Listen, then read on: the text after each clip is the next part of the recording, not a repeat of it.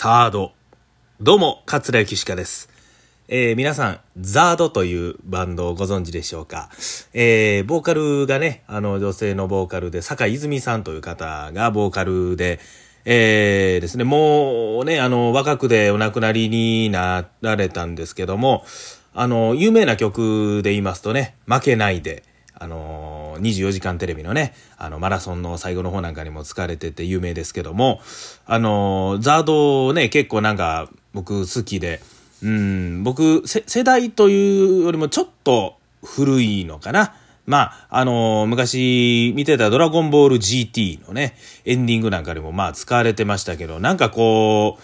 あの、ザードの持ってる雰囲気というか、世界観というか、なんかこう好きでね、えー、今でもよう聞いたりするんですけども、この前スーパーで、ふっとこうね、あの、ある音楽が耳に入ってきて、なんとなくザードっぽいな。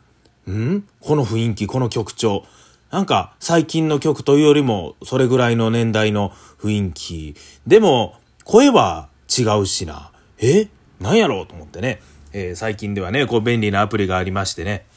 こう、そのアプリを起動させて音楽を聴かせると何の曲か出てくるというね。えー、アプリがありまして、それで聞かしてみるとね、サードアンダーグラウンドという、えー、バンドでございました。で、ザードというのがね、ZARD なんですけど、このサード、これは SARD。で、この S がね、ちょっと Z みたいに、あの、カクカクっとなった書き方で、まあ、Z を反転させてサード。で、これ見てましたらね、あのまあ、ザード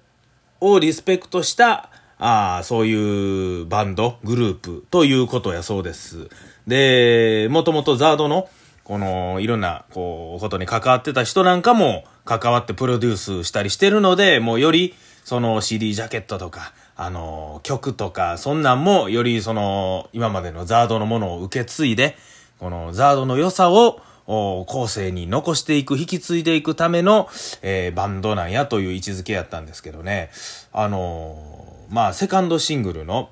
えー、これからの君に乾杯という曲、まあ、YouTube であるんでね、あの、僕ずっと聴いてるんですけども、すごい、あの、いい曲でしてね、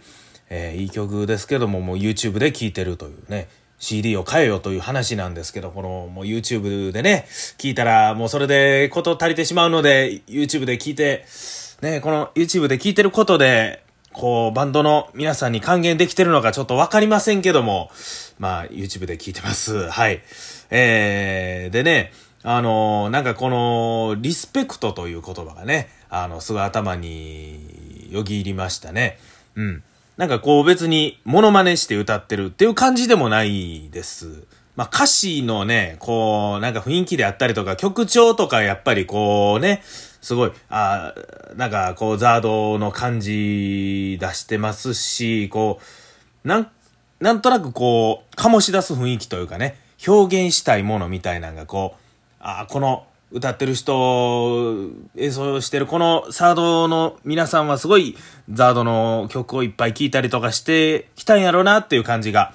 モノマネではないけどもなんかこう伝わってくるという感じがありまして、なんかね、あのー、こんなの聞きながら、落語もね、そういう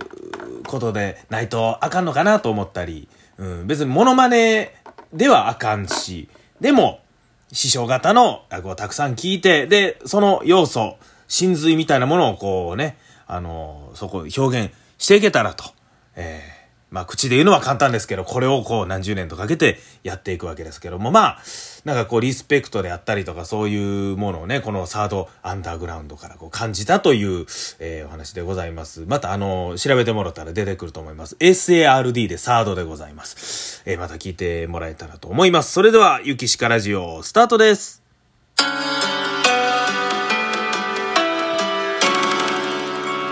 ゆきしかラジオさあ、最近ですね、ちょっとこう、ヒヤッとした出来事がいくつかありまして、えー、今日は3つお話ししたいと思います。えー、まず1つ目はですね、YouTube なんかでよく動画を見るんですけどね、こう、ふーっと動画を見てまして、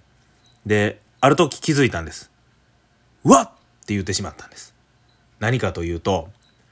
Wi-Fi じゃなくて 4G になってたんです。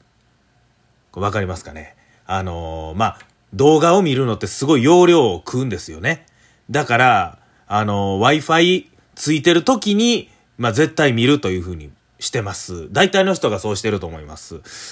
しかしですね、あの、ポケット Wi-Fi がちょっと充電できてなくて切れてたんですね。もう、Wi-Fi はもうついてるもんやと思い込んで見てたらですね、ついてなかったという。ただこれだけの話なんですけど、これって結構ヒヤッとしません？これ。ね。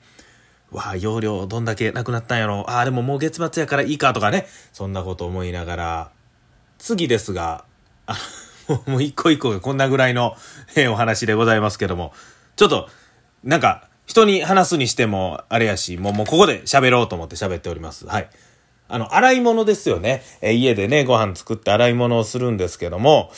あの、全部洗い物終わりまして、キッチンもこうね、濡れてるとこも拭いて、あちょっとこのこっちの方も汚れてる服で、もう最後、こう残ったゴミとかも集めて、よし完了ともね、キッチンも綺麗に整えた状態で行こうと思ったら、まだお皿が残ってたという。ね。まあ、これは何がヒヤッとするかというと、また洗わなあかんのかいというのもあるんですけど、こう、またね、洗うことで周り水飛び散ったり、一回周り拭いたのに、また洗うんかいということでね。もう、なんかこう案外こう、ちょっとコップとか2、3個残って持てたりね、するという、うん、こんなことありませんか？こう、ね。で、3つ目はですね、あの、僕、イヤフォンをね、あの、Bluetooth イヤホンというのを使っておりまして、まあ、ワイヤレスなんですね。あの、まあ、ジャック、スマートフォンにジャックイヤホン刺さなくても、えー、遠隔でね、こう、情報を飛ばして音楽なり動画の音が、えー、イヤホンから流れてくるという、まあ、優れものでございますけども、えー、イヤホン、まあ、だいたい出かけるときね、まあ、音楽聴いたり、落語聴いたり、まあ、いろいろするので、えー、持っていくんですけど、見当たらなくてね、どこかなと思って、パッと思い出したら、あ、俺ズボンのポケットに入れてた。で、そのズボンはどこやと思ったら、あ洗濯機や。洗濯機の中、あっと思って、洗濯機開けて、ね、洗い上げてるズボンの中ごそごそっと触ったら、イヤホンが入ってるんですよ。うわー、どないしようと。イヤホン洗ってしもたんですよ。で、Bluetooth イヤホンと言いましたら、あのー、普通のイヤホンよりもね、あのー、ま遠隔で聞けるということで、もうここのね、イヤホン自体にスイッチであったり、こう結構機械が内蔵されてるんで、すごい怖いなと思ってパッとつけたら、ついたんです。あ、ついたよかったと思って聞いてみたらすっごい音がこもっててね。これはまずいと思って、このイヤホンの耳のところのね、このゴムの部分を、やっと外しますとちょっと水が出てきて、で、もう洗濯物と一緒にこう、干しまして、で、しばらく置いといて、で、聞いたら、いけたんです。よかったと思って、数日後、あれ？イヤホンどこ行ったんやろ？あれあれ？と思って、次はですね、ひ、ちょっとあの、嫌な予感しながらも、すぐに洗濯機を見たんですね。そしたら、また洗濯機の中にありました。あのー、一週間ぐらいの間に僕、イヤホン2回も洗ってしもたというね。ちょっと大丈夫かなとね。あのー、イヤホンよりも自分の、あのー、頭の方をちょっと疑ったんですけどね。ただもうあの心得てますから、あのゴムの部分を外して、えー、洗濯バサミでこう吊るすという。で、2回洗ったにもかかわらずちゃんとつくというね。音もちゃんと聞こえるというですね。なんかこう奇跡の一本松とかありましたけど、これもう奇跡の Bluetooth イヤホンやな、なんか思いながら聞いているわけですけども、ねえ、なんかこう、僕パッとすぐにね、スイッチ入れましたけど、これ、なんか、スマホとか水没させた時ってあまり良くないみたいですね。こう、水の入ってる状態で電気を通すと良くないと。うん、まずは水分を抜く。なんかあのー、水分をよく吸い取るからお米の中にね、こう入れとくといいとか、そんなことを聞きましたけども、まあ僕はイヤホンを洗濯物と一緒に干したというですね。えー、まあ、どれもすごいあの、しょぼい小さい話ばっかりでございますけども、まあ、なんとかあの、イヤホンが生きててよかったなという、そんな現状でございます。ゆきしかラジオ、まだまだ続きます。ゆきしかラジオスマホカバーのことをなんかちょっと前話したと思うんですけど、手帳型か否かみたいなことでね。で、新しい iPhone が今赤い iPhone なので、ちょっと透明のカバーにしようと思ったけども、やっぱり手帳型のがなんやかんや便利やしと思って使ってたんです。使ってたんですけども、ちょっとね、あのー、磁力が強すぎましてね。このパカッと閉めるときに磁石でつけるんですけど、これが強すぎたからか知らないですけど、これなんか警告みたいなの出てきてね、なんか強い磁力がありますので、カメラのパフォーマンスが低下する恐れがありますとか警告がスマホから出てきて、ちょっと怖いなと思ってたんですけど、使えるんでずっと使ってたんです。で、そして、僕ちょっとなんか DS をね、ゲームをすることがあって、俺ゲームしてて、それでちょっとスマホを持って近づけたんですよね。不意にこう近づけたら、なんとゲームが切れたんです、ペット。うわっと思って。で、スマホ離したら、またゲームつく。